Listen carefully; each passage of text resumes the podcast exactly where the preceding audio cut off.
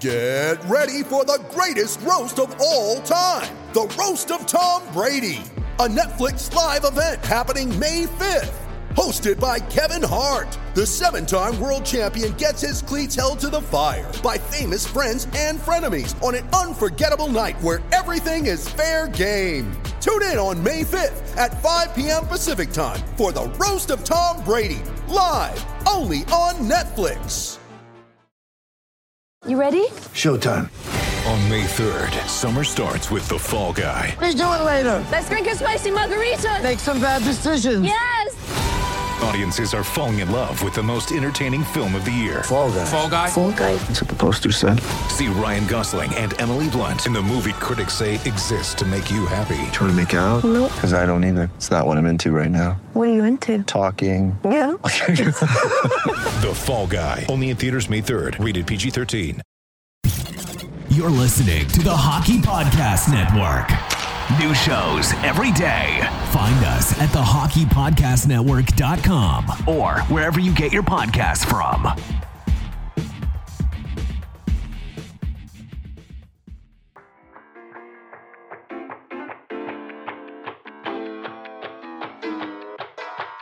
Hockey fans, if you'd like a copy of my new book, Tales with TR Fights, Film, and Folklore, head on over to flankerpress.com.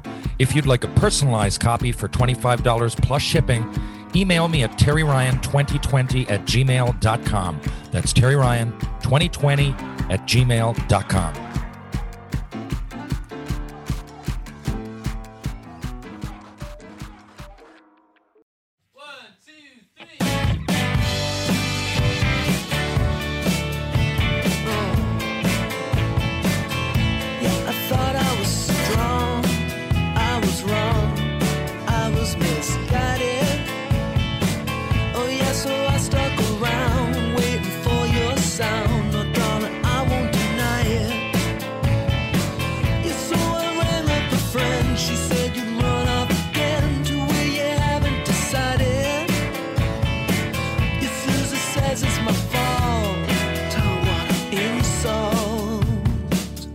Ladies and gentlemen, boys and girls, welcome to another episode of Tales with TR. I'm your host, Terry Ryan.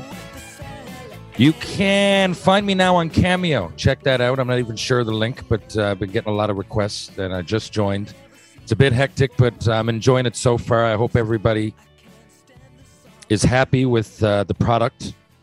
I'm uh, still new, but uh, it's a bit of a laugh. So check me out there. And before we get into it, Terry Ryan 2020 at gmail.com for my book or books. Uh, but there's uh, some interest there generated from from some newfound Shoresy fans. And I figured I'd say that right off the bat because I often leave it out. Now, more importantly, my next guest. Let's get right to it. He hails from the beautiful province of British Columbia and burst onto the Western Hockey League scene in the early 1990s with his Portland Winterhawks. And as a result of his hard work and resulting success on the ice, was selected in the fifth round of the 1992 NHL entry draft by the storied Edmonton Oilers, a place he now calls home.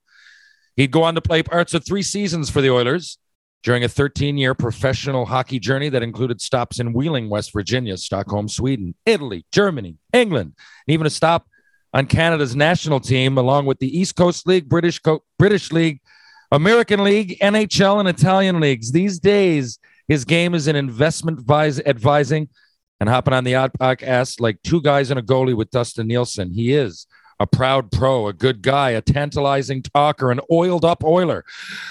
The kid can play, and his name starts with J. Holy moly, he's a hell of a goalie. Rub a dub rub, he played in the dub. My Sharona was a hit by the Knack, and I'm white, and this guy's black. He played in Britain, don't you see? And one year he even won the MVP. The Sandman, my pal, a good guy. It's true. My next guest is also his teammate, too. Folks, if you own a budgie, you put it in a cage. Please welcome my friend. It's Joaquin Gage. Gager, how the hell are you doing? That was absolutely amazing, man. That was well done. Well done. Except I, I lost in the middle and repeated myself a few times. Of course, the playing in Italy is the Italian league.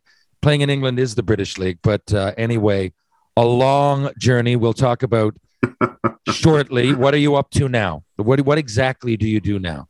I am helping people with uh, essentially protecting them against uncontrollable events and planning for the future with customized investment planning. So although that sounds riveting, it's uh it's uh it's a lot of fun to help people with with uh I'm more of an educator now than than anything else and and, and stuff like that. So you know, you go through this whole roller coaster we call life and it's funny. I think uh, I'm a little bit older than you, Terry, but uh, usually you, you we've usually found a profession and kind of stuck to it, right? And I think we we've dabbled in a, in a few different ones, and it takes uh, you got to throw a few darts at the dartboard to find out what you're what you're truly meant to do. Hockey was one of them. It's not many times I think you that you find two things that you that you're pretty good at. So um, yeah, I'm doing what I should be doing.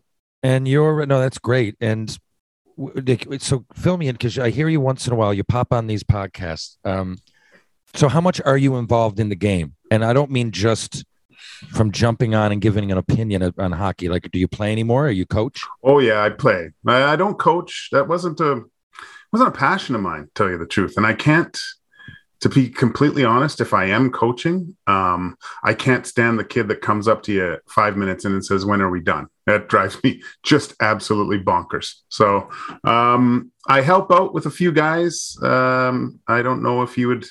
Maybe you would remember Ian Gordon. I believe he's Yeah. goalie with Swift Current. So he's got I a remember.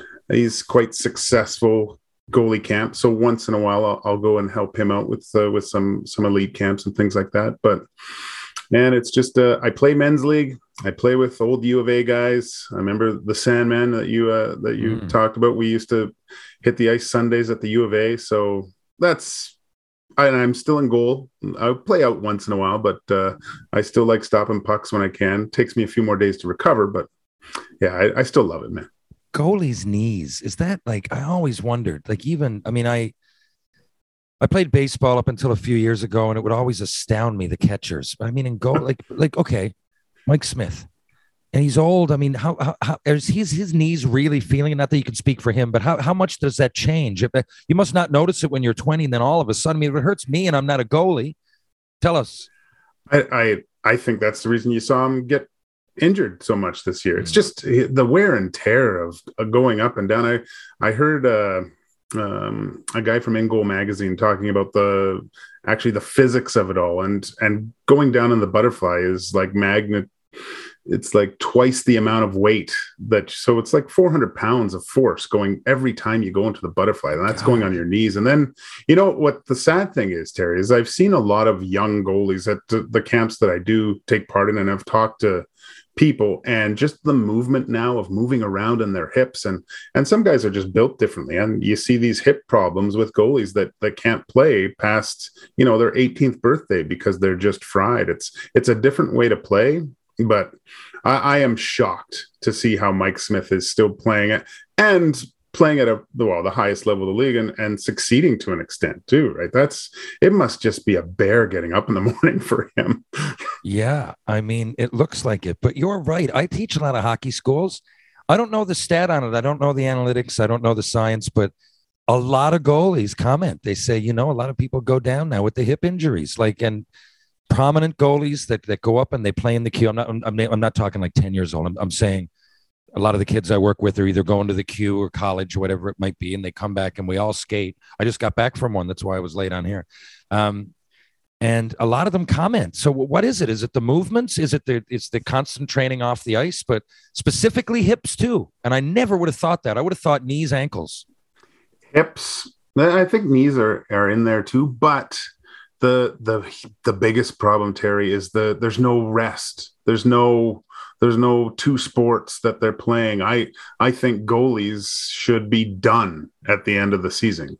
Like none of this spring hockey getting back out there and having guys rip pucks off your shoulders. Like that's that's that's just not enjoyable whatsoever. I mean i liked playing in the summer but it wasn't everyday structured hockey. It was going to the four rinks, which is now eight rinks, I think, in Vancouver, and hoping I could get on with like Trevor Linden and Pavel Bure, right? Like and signing up.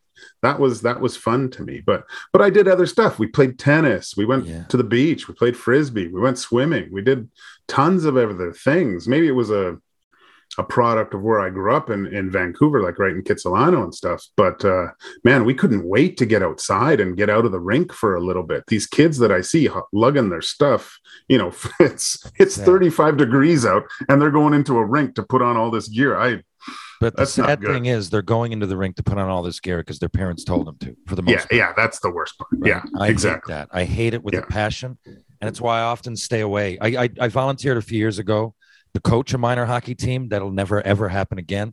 without getting into it, but I, I don't mind helping out at clinics and doing my own personal stuff because generally, if people are going to pay to be there for a week or whatever, they're going to listen. And there are, I do find a lot of the elite kids. If, if nothing else, they want to listen. I, I I don't know what happened, but it's it seems that a lot of them do want to listen. But uh, you know, it's also because it's a business almost, and it's sad they're listening because yeah, I get it. It's just a different. pro- uh, Even when I was uh, in my draft years and playing in the way, I'd come back and play ball hockey with the boys, and we'd rent the ice more than anything. Like I, Yeah. I got better and I got in shape because I was on the ice for two hours a day against the best kids around. Of course, not saying there's nothing to working out, but if you're worrying about bench press and stuff at 14, you've taken the wrong train. You know. Eh, yeah i i mean i can always tell the the the kid that wants to be there because you'll see he's the one carrying his own bag once i see the mom or dad having the sticks or the bag that kid does not want to be there like my daughter who's uh, quite an established little dancer she's 13 it's never been hard to get her to dance she always brings her own stuff in she can do her own hair do her own makeup it's all on her not like and i see like these other moms like these old girls and they're still doing everything for them. That's just to me, it's the same type of thing. It's that you're doing this because your parents want you to, not because you want to. And if you know, if my daughter said, "Hey, I don't want to dance tomorrow," fine, that's fine. But find something that your kids really love to do and and make it so they didn't. It's not a chore to get them to go do it. Like they're they're standing at the door ready to go, you know, and you're getting in the car. That's the that's how you know a, a person like a kid wants to really do something and be there in in athletics or anything else from that manner. Yeah, no, that's a great point. That's profound. I'm going to remember that. I'm going to remember that about the carrying the gear. Never really Yeah. thought about it, but it's you know that's almost foolproof. Almost. I can't think of an exception. Usually, I can think of an exception. I can't think of one, so I'm going to take your word for that, and I'm going to use it myself. Speaking of Kitsilano, I didn't realize you. So you were born in Vancouver and you grew up there. So, a who's your who would have been your hockey hero growing up? Was it a goalie? Or was it even hockey? Were you into other stuff? You said you played tennis because I see that you played for Bellingham and Chilliwack, right? In the one Mhm. year. So they both couldn't have been.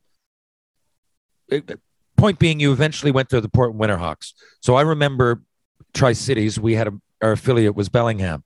But did you play for both those teams because they were from Vancouver and you were trying to get up there eventually and finally Portland took you, or did they send you to both teams to improve? This is a th- this is the story that I tell young hockey players to never give up. Okay, so it's a little bit long winded. I'll try to shorten It's all as much That's why we're here. My question was long. I really want to know. I looked at your, So it usually doesn't work out like the way Hockey DB is saying it. So I want to hear Yeah. the story. So growing up on the coast in in in Kitsilano, there was there was a few good players, and I I count myself as one of them. Paul Kariya was definitely one. There was another kid named Rob Gagno who was by far better than everyone else. But there, it's it, it's not like growing up in the prairies, right? Where the these farm kids are just beasts at, at 12, 13 as hockey players. So um, I my my first introduction to that was I went to the Athol Murray College in Notre Dame in in uh, in Regina, uh, just outside. So um, met all the Rod Brind'Amour was there, Cujo was there, just ridiculous. Um, and then my my third year there, uh, I was a football player, and the the uh, the chancellor of the school, um, his name was Martin Kenney. So uh, and we all know Kenney's in in Alberta here. So I'm not a big fan of the Kenneys, but not because of his politics. It's because the, I don't like the family. Because the dad told me I would never make a dime playing hockey, and so Oh, wow, wow. I I left that thing crying. You know, I was a 14 year old kid, and here's this guy telling me to concentrate on football and not play hockey. So I went back to the dorm. I phoned the Kamloops Blazers and asked for a tryout the following year. Went to Kamloops. Good for you. You're one of the kids that just that sentence means you're one of the kids that took his own fucking bag. Keep going. so I uh next year I, I show up at camp. No one know who's this Joaquin Gage kid. Yeah, he was back east. I don't know. He says he's from Vancouver. I end up being like the third goalie on the team until October. And Corey Hirsch and Dale Masson were the other two goalies. Hmm. So eventually they said we we're not going to keep you. You know, we have Corey Hirsch and and stuff. So um, I went. They said they traded me to Swift Current, and actually Graham James was there at the time too. Like, um, and uh, I thought I'd been traded. Uh, I don't think I ever was there. There was, I think there was some sort of deal in the in the works, but they just didn't couldn't come to a arrangement. I went back and bounced around the BC Junior League. Uh, I went to New Westminster. I went to Chilliwack. Finally, I got cut from both teams. I went home and my dad said, "Look, if you can't find a place to play, your career's done." I phoned the Bellingham Ice Hawks. Went to Bellingham. The coach sat right beside the net and watched me for the practice. And after practice, goes, "Yep, you're better than that guy. You're playing next game." Um, Wow. yeah. So I'm uh, I'm still on Kamloop's list. Next game we play in the Nanaimo Clippers in Nanaimo. Uh, Ken Hodge, uh, the head coach of the Portland Winterhawks, I guess they were playing the Victoria Cougars. He came up and watched the game the night before, and we won like two one, and I stopped like fifty shots. Right? He traded for my rights the next the next day.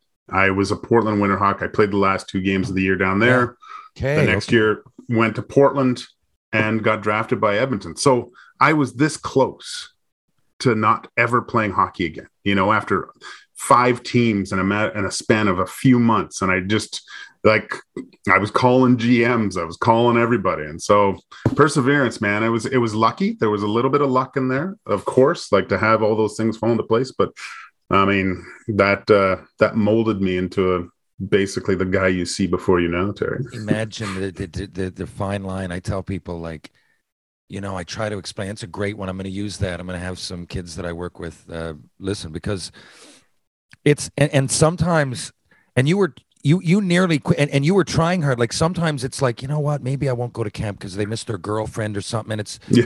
it's uh, which which sometimes works out but it, it often doesn't and it's like man the window's small and now you try to get back and for you you you you tooth and nail this close one more shot and it, and it, and it works out so you go to port i was wondering this uh, because again you're reading it doesn't give any order to it Yeah. I don't. I didn't know when those games with Portland were. So you you impressed. You play the last couple games. Now the next year you go into Portland 91, 92. This, by the way, there's a few common threads in my mind. I didn't know anything about out west. I went out to Cornell. That's when I got there. I was a 14 year old, 91, 92. Okay, the summer of that that summer, the summer of 91. I went out to play the tournament in BC called the Vancouver Super Series Mhm. and Van- Vancouver wanted me to play with them, and that's how. What ended up happening was I, I I'm going somewhere with this. I know it's your interview. Um, I was at the Quebec Pee Wee tournament, and Vancouver wanted me to go out and play with them. So my dad said that you know you could go, but why don't we just take a because that was a problem. No one wanted to scout Newfoundland. Funny afterwards, it was three years in a row. I went eighth, Cleary went thirteenth, and Harold Druken went thirtieth. And people started to say, "Jesus, if the only people come out of there are going in the first and second round." And John Slaney went a few years before me. Yeah. So then it now now we got like third liners, but it was wild for years. We were going, man, everybody that comes out of here. But anyway, that was Dad's thing. So he took a full team out there, and we did well. And then they asked me to stay. So Tri City didn't know what they were going to do with me. They ended up sending me up to Cornell, and again, I didn't know I was going to play junior, but that was all wild. But they did compare it. They go, you got to come see this guy play, Paul Kariya. He plays at Penticton, I bet. Yeah. Right? I'm right. Yeah. Penticton. And they, they go, you got to come see him. He's he's he's the only guy because I heard about and I was playing Rocky Mountain Junior League. They told me junior A, but one was like meat and potatoes tough, and the other was people going for college scholarships. Anyway, Kariya was the best young player that I've still that I've ever seen with my own eyes. I didn't see Crosby with my own eyes. I saw I heard about him. But that was absolutely crazy. And um, so and, and and to build off that, sorry. It's my little story with Kariya. But so you go to Portland. Not only not only do you go there though, you do all right. So now, if your goal was to go at first, I remember Major Junior was like the NHL. Like I didn't really have a. I, I, I mean, yes, if you asked me, I wanted to play in the NHL. But to me, it was such a big step. I didn't look past it. But you get drafted '92 to the Oilers. Did you see that coming? Did they call you, or was it out of nowhere? completely out of nowhere. Like that Wow. was playing in the Western League. And going to Portland and being in the US for the first, you know, like I'd been there, but I wasn't going there to live there, right? And Yeah, yeah, yeah. and all of a sudden, you know, you get people going, "Oh, so it's your is it your draft year?" And I go, "Draft year? Are we- talking about beer here? Like I don't I don't know what you're talking about. Like you can I didn't. I it didn't know if that's Yeah. okay so i you get drafted by an nhl team if you do well that's great you know and i i guess i kind of knew but i never really thought about it. And then all of a sudden you know i'm i'm on tsn late in the year on bob mckenzie's talking about me going possibly in the third round. Like it was it was a it was a weird thing. And remember the hockey like this was before internet stuff. Yeah. so you'd get those hockey news and get on those buses. Those things got passed around Right. like crazy. Everyone Yeah, trying to find out where they are. Yeah it was just it was great. So to if you ever got your name in the or picture in the hockey news by and mentioned by bob mckenzie man that was that was huge. I was so massive that year. I couldn't believe everything just kind of fell into everything worked out had a good year and and edmonton drafted me That's phenomenal. So, uh, and I, isn't that a wild ride? I there's one experience in my life that I can never live again. Uh, I can go back to Hawaii. I can, you know, go to Europe. I can skate a bit. I can't go back to experiencing what it was like for those moments in junior where I know. I mean, I, I knew, I guess, because it was the goal when we left. I- I mean, in order to leave Newfoundland, all that realization had to come early, but but still, I find it like wild when you're going through. All of a sudden, you start reading the hockey news, and you're like, like I'm one of them. Like it, can't Yeah. be though. I'm not really. Like I'm an I'm an imposter. Like what, what what's going on? Like you're reading it, and then all of a sudden it happens, and you're like, wow, I guess this happened to everybody else that came through before me. It is a whirlwind. I don't care unless you're Connor McDavid or you're going in. You know, major junior. It takes a while to get used to it, and it. I don't know. For me, even going to the first I was still like blown away. I couldn't believe the whole process. And I guess by extension, when did you realize, you know, after you go to your first camp and everything, that you could be a pro? Like that took a while for me to go, okay, like I'm one of these guys. I was in awe. I don't really know what day to put on it. If it was, it was probably my second camp really before I started to go, okay, try to rush with the puck. Like I was just dumping it in and going, these are NHLers. When when was it for you? You're getting shot on. It's totally different, right? Yeah, I well, I knew there was there was a little bit of work to do. Uh, my first camp, um, just because I I remember. Well, you know, it's funny because you I'm you'd probably remember. I one of the first games that I played. Like this was just camp, but I remember going down and playing in Cape Breton, and we were playing the, the Leafs in St. John's, and I remember. Uh, Rich Chernomaz. So Mm. people will remember Rich, and Rich had a full mustache, and I had never played against a guy with so much facial hair before. And I just like, oh my god, this is this is the real deal. in St. you know? John's yeah. too. In St. John. Oh yeah, great rink. That rink. Great rink, but it, it I- I was had intimidating some- if you're the opposition. Oh yeah, I loved playing in that rink. I just loved it. It was uh I had some of my best games in that rink. It was it was great. You're always there for the weekend. Um so it got a little bit out of hand. We had AJ, you know what they did there? Sorry to remember where you were in the story. What they did there, so they, they had a vote because no one wanted the rink to go because because we loved it so much and everybody was su- it was such a burn. So they built Mile One Stadium in 2000, and I, I played I, I think the last year in, in in Memorial Stadium. But what they did, they so they built Dominion bought it, which is a grocery chain, grocery store. So they got the, the, the they built around it, so the, the clock still hangs. There's still some seats up in the corner as you're getting your groceries. It's really, Oh. really, yeah, it's really unique. And the outside still says "Welcome to Memorial Stadium." Wild. no way. Yeah, No anyway. way. Anyway, it was a burn though. People haven't been here. I, I try to explain it. I try to show the old, but they were right on top of you, and it wasn't ever planned to be a, a pro. We didn't ever think we were going to get the St. John's, like the Toronto Maple Yeah. Leafs farm team in the '80s. Are you kidding? People were going, "What?" We Yeah. honestly, we almost felt. Um, I, I don't want to say inferior, but I mean, we we weren't even really. Now there's definitely more Canadian unity. I don't mean we were anti. It just it really felt like we were out here. Like you know, there Mhm. wasn't even a lot of tourism. So, you know what I mean? It, it was a completely different impact. But, but anyway, keep going. Sorry.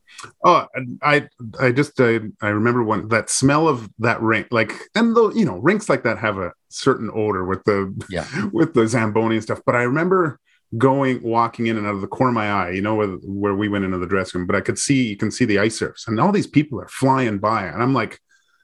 What are they like out there skating before? I just noticed the speed of, and then I go out there and it, it's it was like couples night before the games, and it was I I swear everyone's probably between 45 and 60, all couples holding hands, ripping around the rink. Like I couldn't believe the speed of all these old people, men and women, flying around that rink. I was like, oh my God, this is this is un I've never seen anything like a packed rink, too. Like just so many rink. And just it was, different um, things. Yeah, like I said, it started as a as a small senior rink, just and and then so they added seats. They found every way. There was seats like they were inventing seats in there because it, it, it cost less than building a brand new place, which we have now. But anyway, so um, because I think the capacity was like thirty three hundred, which is really small for pro, but people they supported it, and you know obviously the Leafs Leafs were kicking in, but it was small enough that I remember it was five goal free pizza, five goal free pizza. Now a lot of places it's nine goal, but in a time too when scoring, you know, five goals wasn't that uncommon. But everybody in the rink got a free pizza. What, what a le- so everybody would stay and get a little thing like that can change the whole year. You know. Yeah. Oh yeah. Uh, oh God, that's great. Uh, So you come in then. So you're you're now. For, I can't go further without asking you about Portland.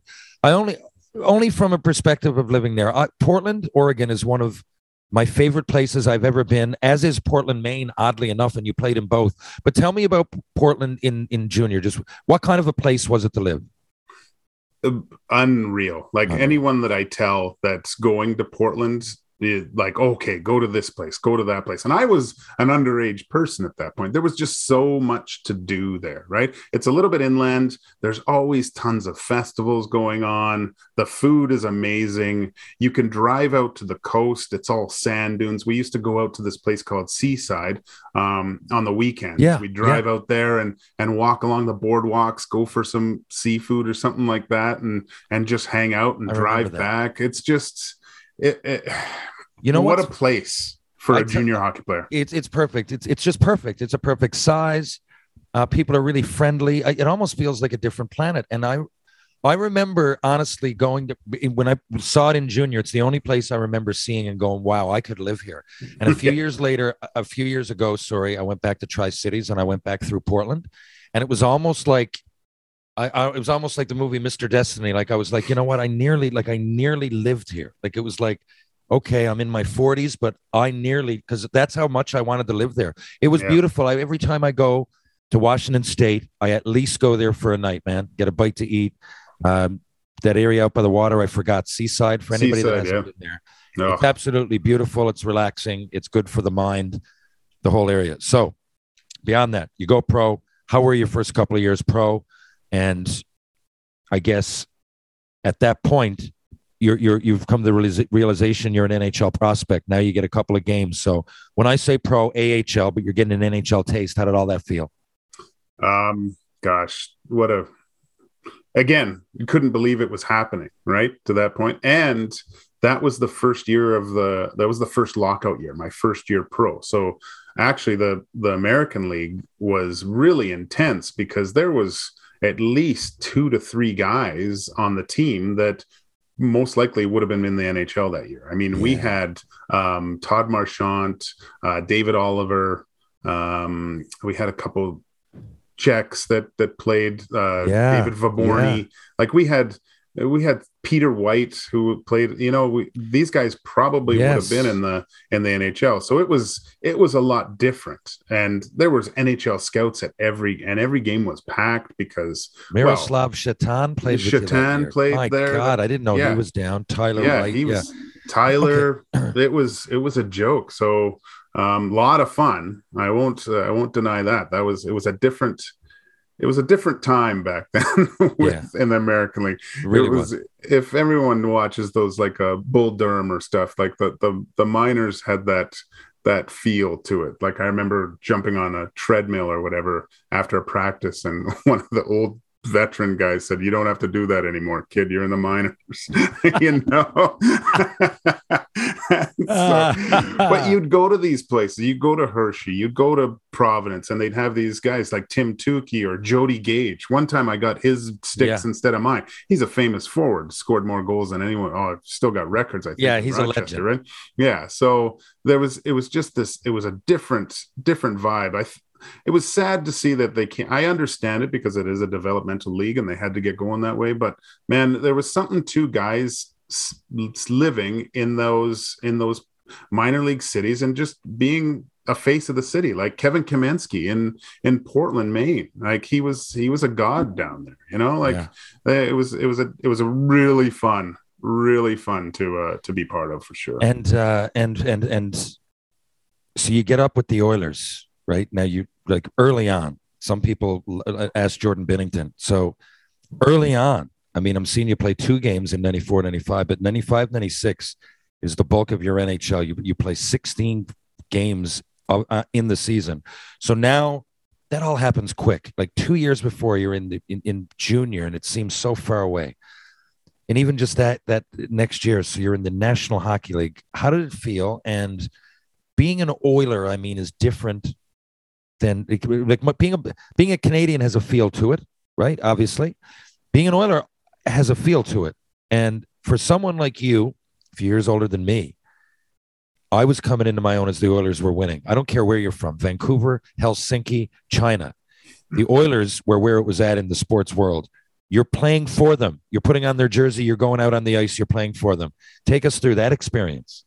Just hearing the announcer say your name, Yeah. Terry, like, and you've heard him say uh, the same voice has said Gretzky, Kurri, you know, Messier, Fuhrer, and all he's saying he's saying Joaquin. Like it's it's just mind blowing that all of a sudden you're there, right? And and it's I mean a different time. I you know it's tough for me sometimes because a lot sometimes I do look at my career as a as a failure because you think you know it's Stanley Cups and Vezinas from here on in and a trip to the Hockey Hall of Fame at some point, but um it was it's i have i have to realize that it was successful i did something that not not a lot of people get to do in their lifetime Exactly, right dude, it's exactly. it's- and i i it's um i won't say daily but i would say weekly process of going god i, I wish i would especially when you see the playoffs going on now just oh why couldn't i have done that or something like that but I, I hear you, buddy. Loud and clear. And it, failure is the wrong word, but you,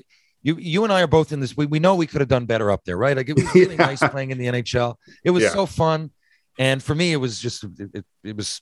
I guess you, you could look at it as circumstantial. I got hurt, but I brought it on myself. To be honest with you, I did. I I could have gone back to Montreal camp, got in an argument with Michel Therrien, but that, that but, you know I. So to me, there was there was a black and white of it. It was like, man, I, I didn't go back to camp. They had a record number of injuries. All my buddies got up. I was playing with Aaron Asham in the minors, you know, and then all of a sudden, so but after a while, when that wore off, and it's still there, you'd be lying. You'd be lying to say that doesn't cross your head that you could have played in that league, but I could also be dead, right? So, but so it takes a while. What my point is that while it's going on, you don't appreciate. I mean, I did to a point. There wasn't days that I didn't get up in Montreal and go, man, like almost every day, like I'm in the NHL. But there's also a level of stress and anxiety to it.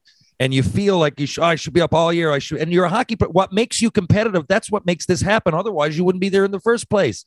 But I'm going, I got called up. I, I had, I hit the post, man. I could have had a goal. I had a fight. I could have had two. Like, that's the way it is. And then when you look back, right, and the dust settles, and all of a sudden you're going to work in your hometown, and the boys are there and they're doing a hockey pool, and you're like, fuck, like, like Jesus Christ, I was coming out of that dressing room like with my skates on as a player. yeah You know, like, yeah. what- what? yeah crazy yeah, and it becomes then overwhelming, like you're a kid again. But there is that. I don't even want to call it spite, but there, there's there was a whole time that I just didn't really appreciate it, even though the words were coming out of my mouth, but I didn't. And uh, so looking back, failure is the wrong word. I mean, I you could always do a bit better, I guess, but who knows? You and I are, are happy with what we're doing, and hockey, uh, pro hockey at least, was a long time ago, and I can say that that that's also there's something to be said about that. Um, so just a couple more on your ice hockey career, and then we're going to get into some rapid fire randoms if you don't mind. I'll have you about another 20 minutes or so. Um, so you you end up with the, this is also you're, you're in the A and you're doing well. Like uh, now you start going back. You, you play over the over the course of the next six or seven years. You play about 45 games in the East Coast League. Did you take that as a demotion? Were you pissed off? Or with goalies, it's different. This is why I say it. We had Thomas Vokoun when I was in Fredericton. We had Tom, Jose Theodore, Mathieu Garon, and Thomas Vokoun were our goalies. Uh, so we we sent Vokoun to the minors, but I I remember hearing them talk about it. It was like, well, you know, it's a goalie He's still going to get shots. We'll work with him. And I was like, that's odd. I wouldn't want to hear that if I was a prospect. but how did you like? How did, Oh. was was that the case? It's terrible. Yeah. Felt like it was over. I remember, uh, yeah, I got sent to when I went got sent to Wheeling. It was because I was playing so poorly, but I was also being a bit of a. I wasn't being a good team player. I don't think at that point. I thought I deserved more, but um, yeah, I was, and I thought again, what am I doing here? Like I'm, I'm eating wings and, at Jabo's Bar and Grill, watching the Steelers play. Like this is ridiculous. I shouldn't be here. So, but again, it's it's it's I learning. get in your head. and- I was the same fucking way. yeah, yeah. I just had to go. You know what? I got to start stopping some pucks. So um, that's that basically became my focus at that point to just get get back to where I was. And it, I mean, the coast is another different animal in itself too. the The thing is, is it's it's just a meat grinder. You're playing three games in two and a half days. Um, you're traveling all the time, and there's tons of people on those rosters just trying to get a sniff at something. So you're competing against other people. You're competing against the guys on your own team. Um, man, it's it's it definitely hardens you in those leagues to to to get out and and to perform well. That's you got to take care of yourself to do these types of things. So I did look at that as a demotion, but you know, as you said, bounced around for six years on a multitude of different teams, and I managed to actually get back to the NHL. You got again. back. You got Yeah. back. Three, six, That's- four, five, six years go by. Five years. You get back now. You go to the Canadian national team. I assume that's where you played with Sandman, or was it? No, he was there Hamilton? the year before. Yeah, Okay, but I, so yeah, I played with you him in both played in Hamilton and the national team, like back to back years, just opposites. So you end up okay, Canadian national team. That's not a thing anymore. Well, it is, but back then it used to be like you'd go and play, and you'd actually make a living and get to play on the team. Tell us a little bit about that. that that year changed my life, man. Traveling and playing against, you know, the Russian national team, the Swedish national team. Actually, Tom Renney was our coach. I had never had worked. I remember that. I had never had worked harder on and off the ice than that year. Like he had us just we were machines. I and it it opened my eyes a little bit of what I I really had to do if I wanted to succeed, right? And I had a I had a great year. Like I was I got voted uh, top goalie at the Sweden hockey games. I think we won second at the Spengler that year. Like we're playing in all these tournaments and it was it was just a really really good year for me. And then uh, Tom Renney said, um, I asked him if there was any NHL teams that uh, had any interest. He said no, but uh, there's a lot of teams in Europe. So really, I had. I asked him if I could come to if I was going to play on the World Championships that year. He goes, "I'd love to play a Gager. You've had a great year, but I got to take two NHL guys. You'd be our third guy, but you'd be sitting there." So I, um, he said, "But Hamilton, Oilers' old farm team, wants you." And because, and I go, really? Like, you know, I had a bad taste in my mouth left with the Oilers. I ended up going back there, playing a few rounds in the playoffs, got ahead, and and uh, it was funny Yeah. because I go in for my year-end meetings with Scott Howson, who was the GM there at the time, and Mm. and I wasn't thinking he wanted to talk to me, right? So I had I had garbage bag day. I got my stuff. I go, hey Scott, thanks, man, that was fun. He goes, well, Gager, we want to. We were thinking of maybe uh, we got to talk to your agent and uh, be something next year for signing with the with the big club. And I go, yeah, yeah, whatever, Scott. Yeah, thanks, man. I'll talk to. Really funny, you know. But got home, and all of a sudden, uh, Oilers are knocking at the door again. And it's I already had a contract signed for Germany the following year. But how do you say no to the NHL? How do you say no to the NHL? And that's a great way to end this first segment.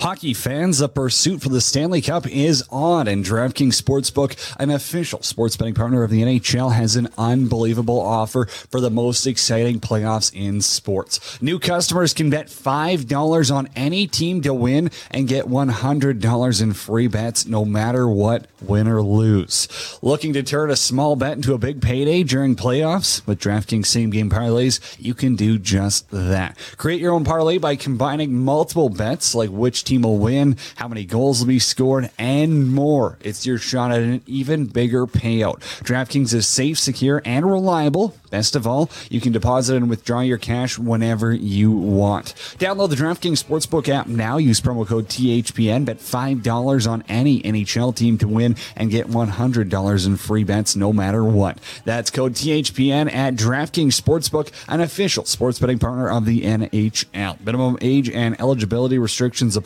See show notes for details. Okay, we're back.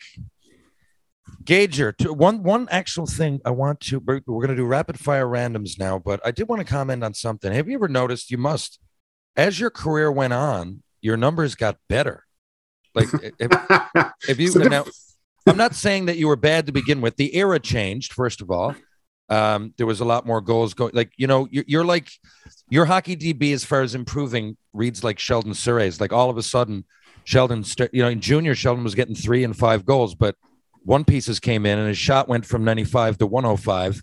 Lo and behold, Sheldon starts getting 20 goals in the National Hockey League. yeah. I don't know if he got that junior. So, but anyway, you know, because I'm looking at it like you decided to retire, and here are your numbers the last few years 905, 909, 903, 908, 907, 915. Put in perspective, in junior, you didn't have nine anything. So now I was the difference if- junior and it's 53 Yeah. games played, and it's, you know, but go ahead. I uh I was very um I was more of an entertainer, I believe, than a goaltender back then. It was either unbelievable or couldn't stop anything. I it it was a different time, man. There was like you look at you go to rinks these days. There's 50 goalies out there doing like you know doing drills and, Oh, and yeah. refining their their craft. That, that wasn't me. Like we I didn't have a goalie coach till I th- I think I one guy came to the to Cape Breton and this guy was just Cape shit-faced for three. Okay, so I thought you were Yeah. going to say like until Bantam. Yeah, no, yeah, no, no. I didn't have any help. Not not one. I did everything. This was a I was a self-made goalie here, so and it showed at times. Well, But in I remember- perspective, though, back then, I mean, 909 got you a that was in 0102. That got you a league MVP. So, Yeah. you know, the the numbers were different. Now you got They- guys like Shesterkin going through the National Hockey League playoffs or whoever Vasilevskiy pick a year that, you know, Yeah. they're up around nine three nine. Are you kidding me? Like, Jesus Christ, you know, like the, there's just, uh, the, the, if a stand, standards change and precedents get set, and you know, it's a very fluid, nothing static. It'll probably be, you know, they, they, they were going to make the net bigger a few years ago, and then a good a good goes against would be you know high sevens.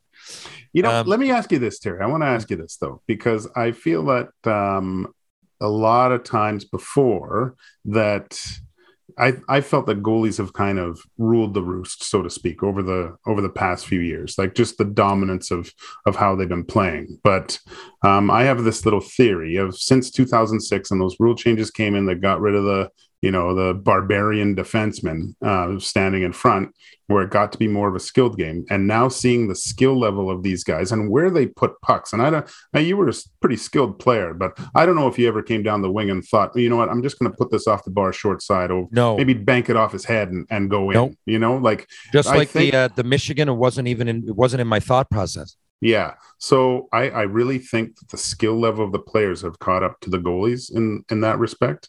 And because you look at there's we could have 50 goals or 10, 50 goal scores next year, you know, Yeah. and and these guys that are hitting 100 points now, I think this is a this is a whole new different ball of wax, the the NHL. And I think goalies, um, like I think you could have said a few years ago, there's probably 10, 15 number ones. Now, what are there?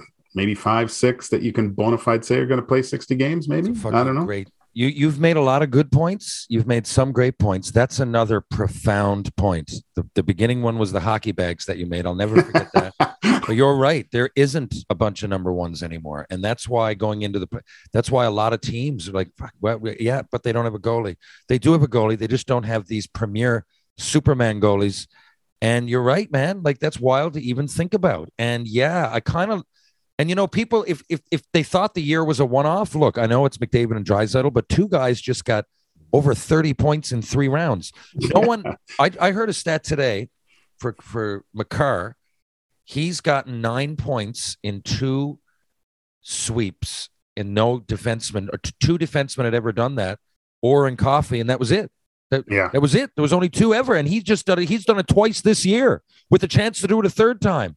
What's Yeah. going on? But I mean, so things are changing as we speak, right? It seems to a lot of people it might seem static, but it's changing. Um, great point. So, are you ready, my friend? Oh, before we get to rapid fire random, so I want to know for those that don't know, my buddy Trent Samwith asked me to do this roast of Joaquin Gage. It was about a month ago. And me and Gager had met at a couple of hockey tournaments, charity, NHL alumni stuff. But I was like, man, are, are you sure I can just rip him? And he was like, yeah. So I said, you know, I get, he's a goalie. He's a few years older than me. He played long enough. I can just pick any year and pounce on it. So I was like, he's actually going to be pretty easy to roast. So he was like, okay. Now I thought this was amongst you guys. I thought it was your birthday and you were like in Sandman's basement or some shit. I didn't know. So I go up to Toronto and I'm I'm there to do the Shoresy presser, and he's like, no, I, I need that like by like tonight. And I was like, okay, well, you know, I'll just I'll just wing it. And you know, I sent one through, and I, I'm not. I, Sandman's usually he's he's ecstatic. He'll let you know, and he was like, kind of him and Han. I'm like, I, I don't think I knew the the, the the breadth of this thing, the, the weight of it. So I was like, okay. So I went and wrote wrote a big one out, and I was really nervous about if people would take the race stuff because I'm like, you know, it's you know, we're we're all hockey players, obviously, and it's such a it's such a- nothing thing to me that I'm like, but it's not. You know, it's not going to be a big deal, but to my, that's my subjective viewpoint over here in Newfoundland, sitting on my patio is a lot different than you guys all sitting there in a place that you know is more formal than anything. So i went through it and i still didn't realize how big it was going to be till like two days later when struds who i just started doing some hits with uh, on ryan rishaug's podcast he sent me some pictures and i was like holy shit. So a i hope i didn't defend you and b how did it the, the whole roast thing you guys do that out west we don't do it we probably should i don't know if i would volunteer for that but how did it go over for real? Not just mine, like the whole thing. And was anything over the line? Yours is still talked about, and that was on May 13th. But Well, the- that could mean two things, though. That could no, mean it was it's- funny or it was it was terrible. it was you brought the house down it was perfect the the i it got so loud in there when you made reference to me being the and i can't i don't i can't do it justice but the joke you couldn't hear the next thing you said for the next like 10 15 seconds because everyone was laughing at the comparison of of me with a love child of Vin Diesel and RuPaul or whatever, however you said that thing. My wife even said, "Hey, can you get him? Can you get him to say what that was?" Because I was laughing so hard at it, and then I, I forgot it. No, Terry, it was. I mean, I was shocked. Like we went into this JW Marriott. I don't know if you've ever been to this place, but No. it's the new hotel right across from the new rink. Like it's all fancy schmancy, you know. And my wife and I walk in, and there's these posters with my name on it, and I'm like, Jesus Christ, this this is kind of a big deal, you know. Yeah. We go into the banquet room. It's there's like room for 400 people. I'm like, I'm scared if anyone's going to even show up to that. But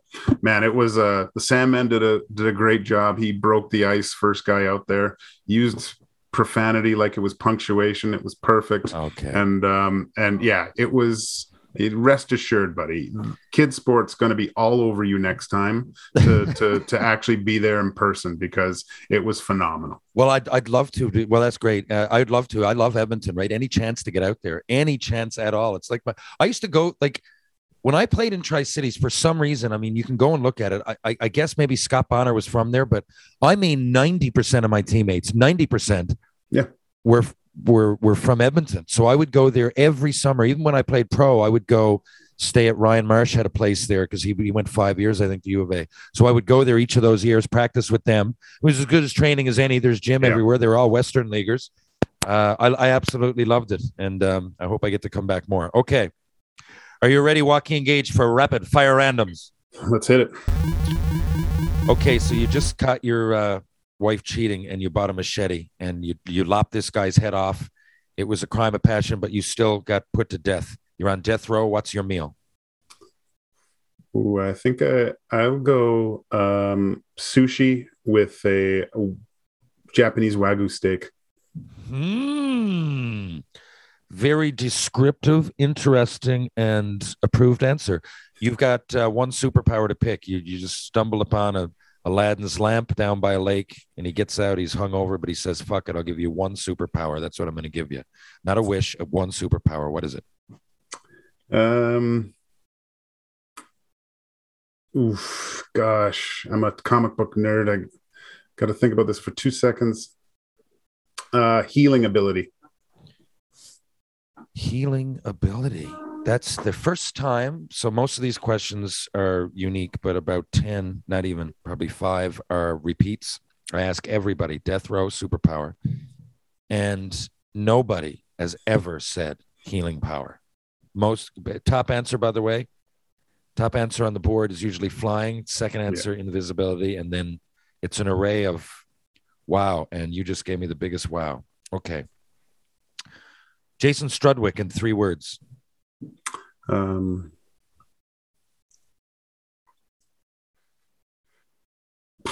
You can pick one word words. if you want. You just get three Um, words maximum. oh God. Um, humorous, giving, and well, is follically challenged one word? Yeah, yes, it is. You're getting a bonus word for that. It's four, but I'll take it. So, a million dollars a month. You're offered a million dollars a month. Okay. But you always have to have a ham sandwich on you. Yeah, you always have to have a ham sandwich on you. For the rest of your life, okay, you have to have a ham sandwich on you. If you're not carrying it, you have to carry it in a purse. You have a purse, a little satchel purse, but it looks pretty feminine, but whatever. And you always, you can, even when you get in the shower, this is like, you know, if you're, what do they call it when you got kidneys and your your dialysis or whatever? Yeah. You're you've always got a ham sandwich on you. Now it's a million a month, so you'll never have to worry about anything. But at least Yeah, have I- money. I can do that. I can carry a ham sandwich. Okay, that's a long time with a ham sandwich. Well, but yes, I mean that's why I asked it because I think I would do it too. I mean, you got to really think about it. Turan Sandwith, three words. Oh. Promiscuous giving Hmm. solid guy. So that's There one word. So we're, we're, I'm just going to say four words from now. From now on, uh, the most underrated goalie of all time. Oh, underrated. Jeez. Um, I can't. I, that's that. That's a good question. That's a tough one to answer because there's so many guys that I don't think got their. Um, God, just one guy. Hmm, shoot. That is a tough one, if I do say That's- so myself. Who is an underrated goalie? Under underrated. Um. Oh shoot! What was the guy's name that won the cup in Washington? There. Um, yeah, that's Holtby. Holtby. I'm going to say him a good answer. because um, I love when they won the cup. And if you rewind and look at it, um, they uh, would they win in six, I believe, or whatever it was. I remember uh, the Capitals just had scored to go ahead, and he took off his mask and he, you know, he did the his thing, his eye following the water with his eyes, and he and you could read his lips. And I must have rewound it a thousand times, and all that stuff of the Washington going through, trying to get past Pittsburgh, and you could see him. He said, "It's my time now. This is my time." And he, I saw that, and I just got chills ripping down my spine. And then a few minutes later, he was holding the Stanley Cup above his head. I So, just uh, here stood on end of my arms, and you know what? That's a great fucking answer. He's a number one goalie that won the Stanley Cup with a team that were battling and battling and battling and finally did it. And of the number one goalies that have won the Stanley Cup, I think he might be the guy that's most taken for granted. Yeah, I, I, he was great, man. He was a really good, go- and I, I think he won a Vezina there. So it's tough to, but I, I just, I No, but feel you like don't hear about it much. you don't hear about You him don't much, hear right? about it much. I've at no point during all that time did I hear anybody, you know, we got to trade for Holtby. Like people bring up Price. Carey Price is a bunch of now it might be different, but all those years he was he wasn't going anywhere. Mhm. Uh, you know, again, now's the uh, Carey Price, I mean, but you always heard his name cut. All every major goalie I've heard it, I did never heard it much about Holtby ever, Yeah. Um, Yeah. which is wild. And he's uh, not that that's the be all and end all, but would you change your name to Pork Randall and wear a name tag for 10 grand a month. So you don't know. I know I know you're doing well in life, but you don't know. Like at some point you might not be. And this is a guaranteed 10 grand a month, guaranteed 120 grand a year, untaxed, just in your pocket, your daughters, whatever it would be, your family, whoever you want to give it to. But it's got to be Pork Randall. And you have to wear a name tag saying, I am Pork Randall the rest of your life. And if anybody asks you why, you can't say. You just got to go, What? Oh, I got a name tag on? That's my name, Pork Randall. I like wearing it. Uh, I got a pretty unique name, man. I I can't uh, I can't get rid of the brand. That's uh, too many people know me like this. This is uh, I love my name. You, you don't Nice. That's that's a great fucking answer. What's the best, which I ripped all over in the roast? Uh, what's the best pie? oh gosh pie uh, apple pie The Oilers have to change their name and their colors. Name, color. to what color well, you got to change their name and their colors. Let's just say at least one color. So you got to take out the orange or the blue, and they can't be the Edmonton Oilers. They could be some version of it, but they can't be the Edmonton Oilers. i think just the amount of think he could go with engineers because that's the only people that can afford tickets to these games Edmonton and uh, Engineers. EE. I like the alliteration, and there's some sense to it. Okay, you got me intrigued. What color would the Edmonton En- Engineers be? ooh i think you know oh that's too many of those but uh i think you could substitute the orange with uh a little red pinstriping i think that might look sharp Huh. I don't mind you. You know, you, you you had to do it. I mean, the question was, it's not like you had the choice to to lay off. So I, I kind of like the Edmonton Engineers with a little red trim. Would you go to space if given the opportunity? definitely Okay, you're going on a safari. Okay, what what what is a safari? I don't really know. I assume you're just going through like the jungle, and you got to stay alive during the whole safari. What, whatever it is, it's like a little. It's like a hike, maybe, but maybe you have a vehicle. Do you in a safari? I'm asking you. Do you maybe you know? Well depends where i'm at Okay, so you're you're going on one of those things. Okay, you cross a five day trip through the jungle. You're on a safari. Do you take Simon Le Bon, the lead lead singer Duran Duran, Simon Cowell, or Paul Simon? Oh gosh, I'm taking Duran Duran. I'm hungry like the wolf in there. Yeah, and Too the- many good stories. Too many good video stories. Rio. They're they're they're on a safari, I think. Not why I said it. I just it popped into my mind, and so at least we know that he's been on a safari and he might be able to help out. Perfect toppings on a pizza.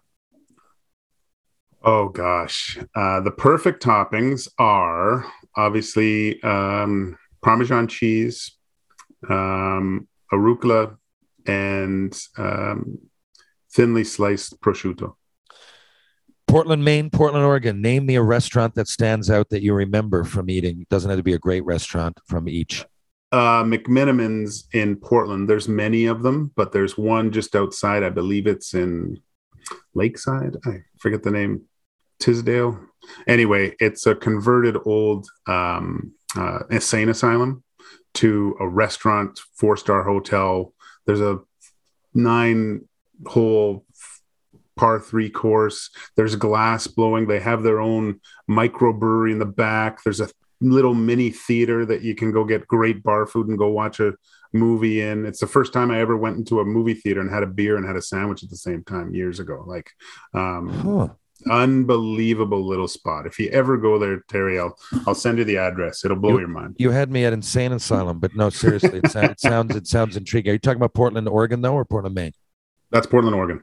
Okay, and then Portland, Maine. Do you remember the Port- steakhouse down by the rink? In Maine? Portland, Maine? Portland, Maine. There was an area. There was an area that close to the rink. There was a great steakhouse. I don't know if I stumbled upon it or I, I- don't. I, I never would remember the name. But uh, we uh when I played there, we rarely went for for dinner at a restaurant. We would all the guys lived out in Old Orchard Beach, Mm. right? So it's like the poor man's Hamptons, where you know you those rolling sand dunes, and then the ocean's right there. Like, well, you know, uh, your sea bear lived there. That's where I first met Dan Cleary. oh, Um, right on. Yeah, we, we, I went out there. I knew. I always knew people playing in Portland. You know, it's, it's hockey world's a small world. By the time you're in your third year pro, you've met everybody. So Yeah. So we would Yeah, go down to been out where you're talking about. This, this Yeah. place was down like it was. We we ate there out of necessity because it was by the hotel, which was across from the rink.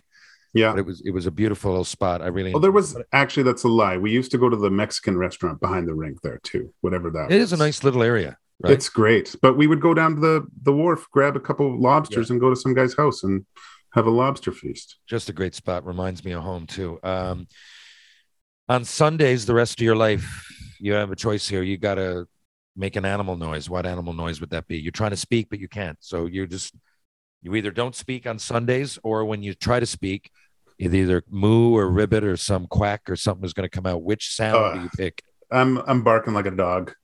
Okay, Son. bark. Barking like a dog. Barking like a dog. Not a bad answer. Okay, so every time someone asks you your name, okay, every time someone asks you your name, you have to stop yourself and say Ricky Martin is the single greatest musician of all time. Okay, What you get, you got to slap yourself across the face. So anytime, like you're in a passport lineup, you're at the airport, you know, there, there's enough times. It's not totally frequent, but people do ask you your name. So the reward is free McDonald's, a Gretzky rookie in mint, and the chance to be on Jeopardy. But for the rest of your life, okay, free McDonald's for, for life. Okay. Gretzky mint, that's a one time thing, and the chance to be on Jeopardy. So if you want to be on Jeopardy, you can. Four, but you got to every single time. Hey, sir, what's your name? You have to slap yourself, act like you're you're out of your fucking mind, and say Ricky Martin is the single greatest musician of all time. Do you take that deal? Yeah, I'll take that deal. The Gretzky mint is what? It's like almost two million dollars, right? So Is it? That takes. Oh yeah, that's yeah. I think I didn't know. I mean, I, I knew it was thousands, tens of thousands, even. I, I didn't realize that. I don't know if I get rid of it though. Do I just keep it? That's a pretty sweet little thing there. Well, either way, you're you're you're getting an asset or you're getting two million bucks. Yeah. That's up to you. All you got to do is slap yourself and say that Ricky Martin is the greatest single musician of all time, and you've already agreed to do that. Who's the sexiest cartoon character ever? Oh, Jessica Rabbit. Ah, yeah, it, it- to me, and you know who's second? If I'm going to be honest with myself, Bugs Bunny when he acts like a girl, when he because I used to think that was a different rabbit, and now I mean, of course, I, I don't mind saying it. I'm not gay. I mean, sometimes it would be advantageous. I'm not, but they make him look really sexy. Those those animators, in so much so that when I was a kid, I thought the first time I saw it that it was the girl version, and I think she's just as hot as Jessica Rabbit. Um, and I don't mind saying it. There you go. Uh, okay, who is your favorite athlete outside of sports? Athlete outside of sports. Oh no, sorry, outside of hockey. Jesus Christ. Outside of hockey. Tell me the best athlete that is completely sedentary and does nothing all day, please. Yes.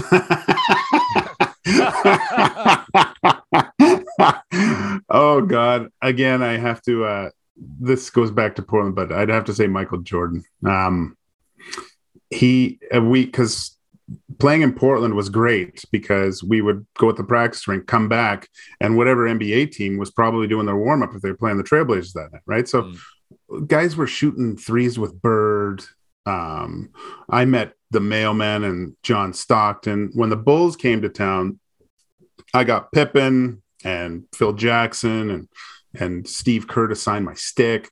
Jordan wouldn't sign it, but I think it was because I had it said Titan on it, and he didn't want uh, Yeah. he didn't want uh, his name on a different brand. So I was mad. But then after watching the docu series and seeing all this stuff, I was oh, he was probably worried that uh, that uh, that he was signing something that he didn't have endorsed. So I, you know what? If I can be any, I mean, I don't know.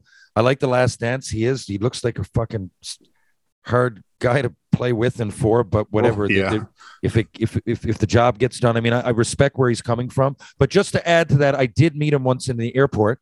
It was in the LaGuardia in New York, right? And it's yeah, in New York, and um, he did. I had a, a shirt on, and he signed it. And I, I didn't know what to get signed. I had nothing on me, and I was so I just because my buddy was a fan, so he signed the shirt, just said Chicago Bulls on it, and then I gave it to my buddy when I got back.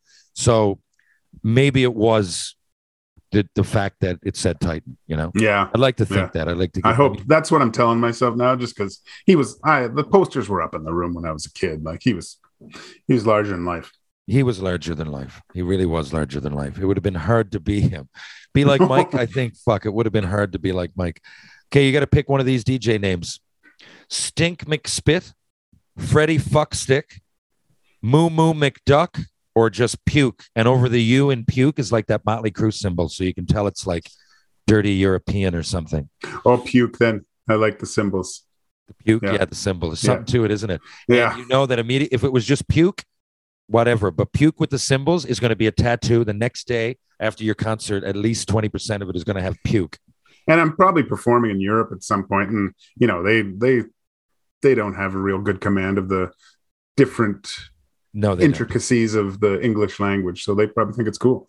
Puke it is. So, Mr. Puke, your all-time team. This is your last question. Your all-time NHL team, except on this particular team, you can't have anybody named Gretzky, Lemieux, Gordie Howe, Bobby Orr, or any Montreal Canadiens.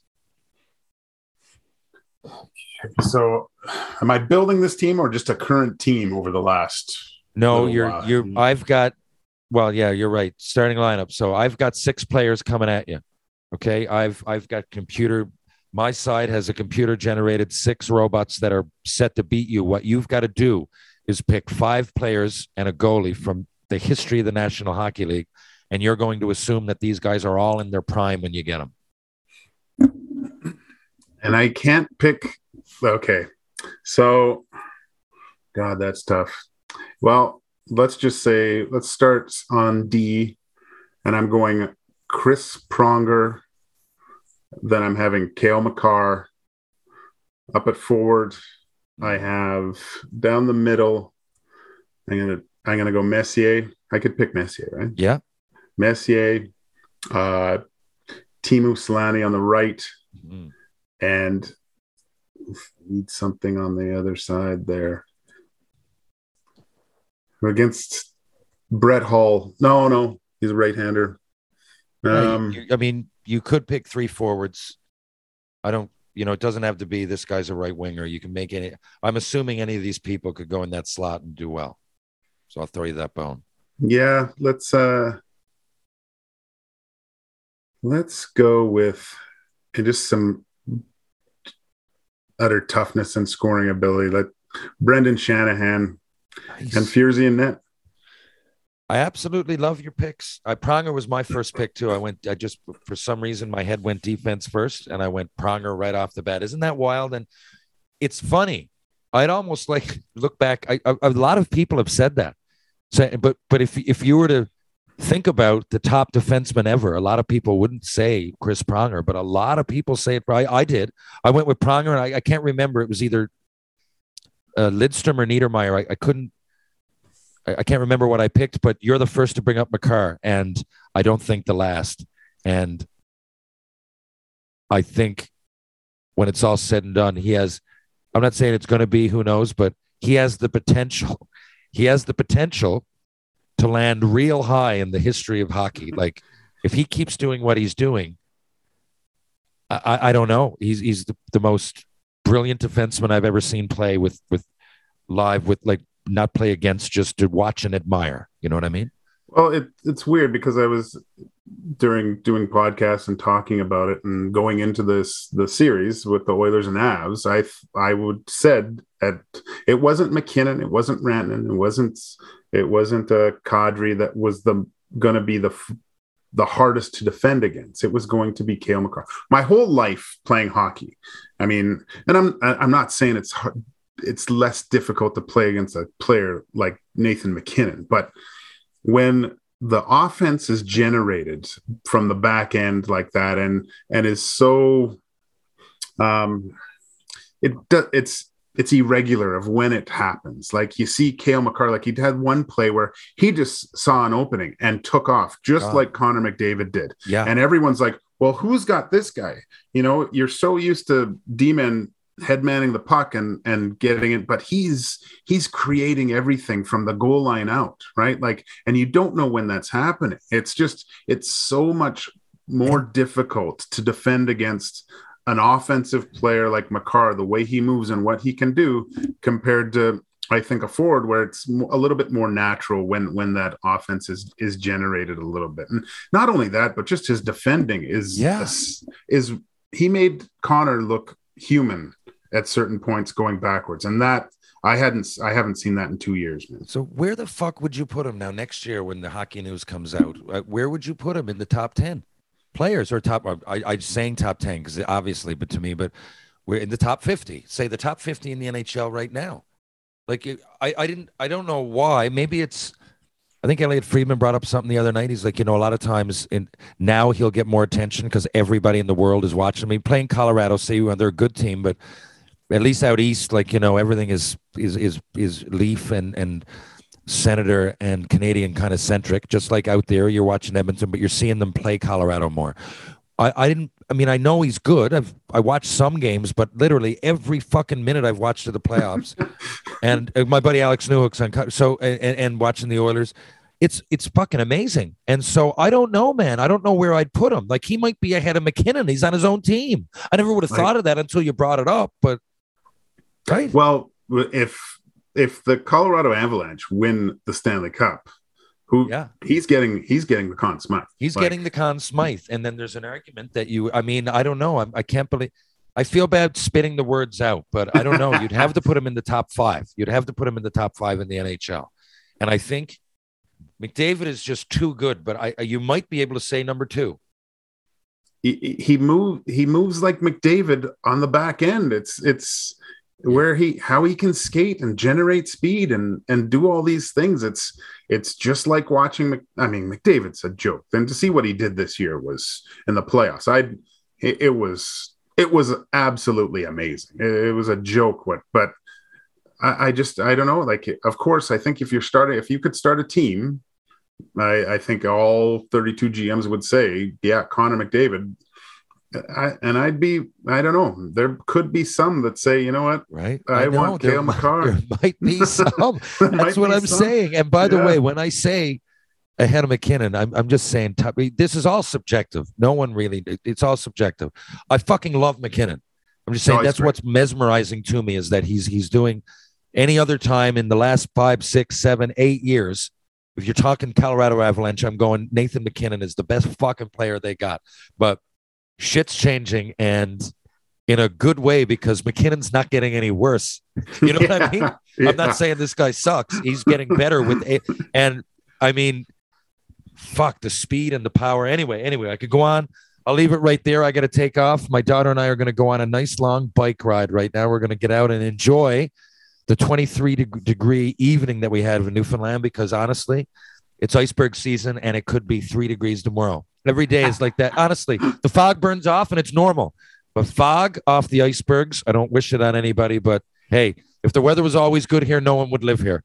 Uh, or sorry, too many people would live here. Too many people. Um, Gager, thank you very much. I appreciate it. You have a uh, unbelievable summer, and uh, thank you for taking the roast so eloquently. And I'm sure I will get to see you in the future. Uh, thanks for doing that again, Terry. This has been a blast. Um, if you're ever out here or if I uh, venture out east at any point, uh, I would love to get together and we can continue this conversation. I will, buddy. I can't wait to get out west and go oil and Oilers Nation. You got a lot to look forward to. Thank you very much, Joaquin Gage. We'll talk again soon. And there you have it. A little bit of Joaquin Gage action, the Gager. Thanks a lot to him.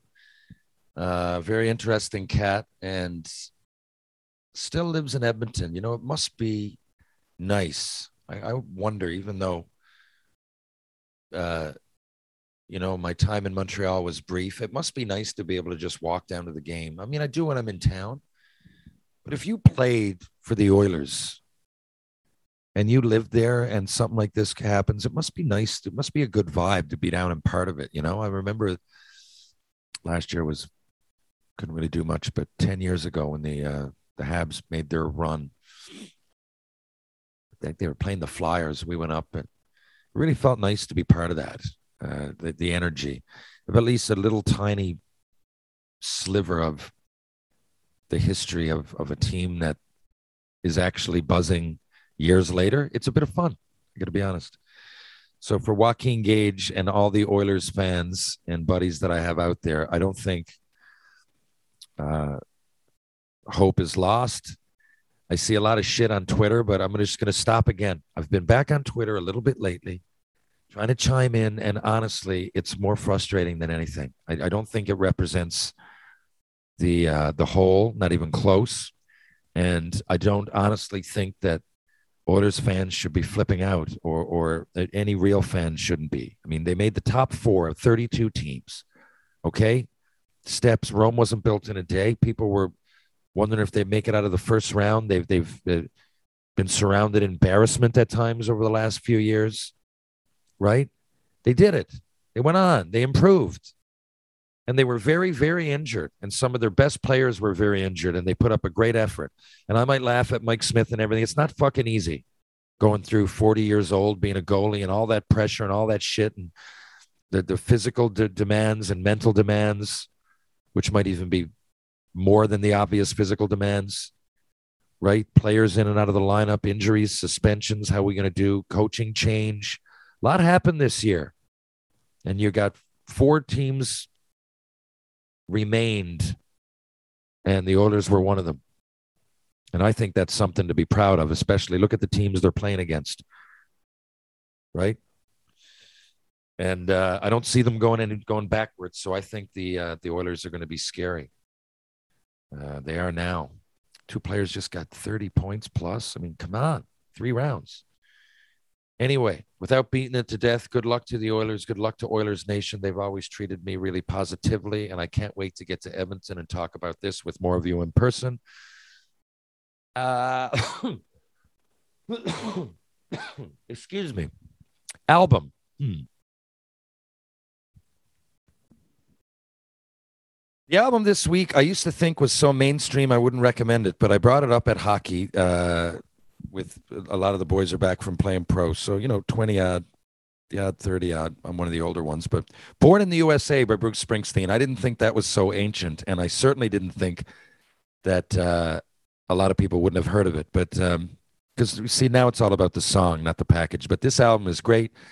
My favorites, oh God, Born in the USA. I'm going to read it out. Born in the USA, Cover Me, Darlington County, working on a highway, working on the highway.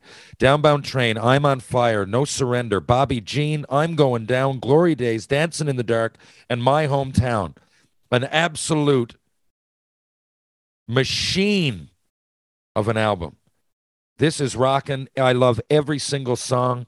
My favorite two are probably No Surrender and I'm Going Down. Took the world by storm in 1984 uh, one of the best and biggest selling albums of all time.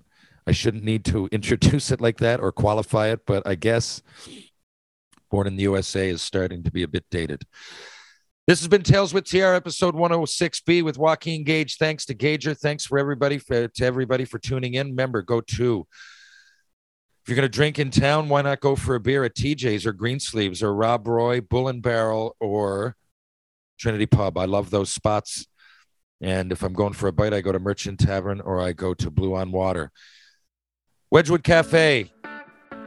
Check it out. All your catering needs. Elizabeth Avenue. Stop in for a bite to eat. I love it. Peter Wedgwood, great chef, great person.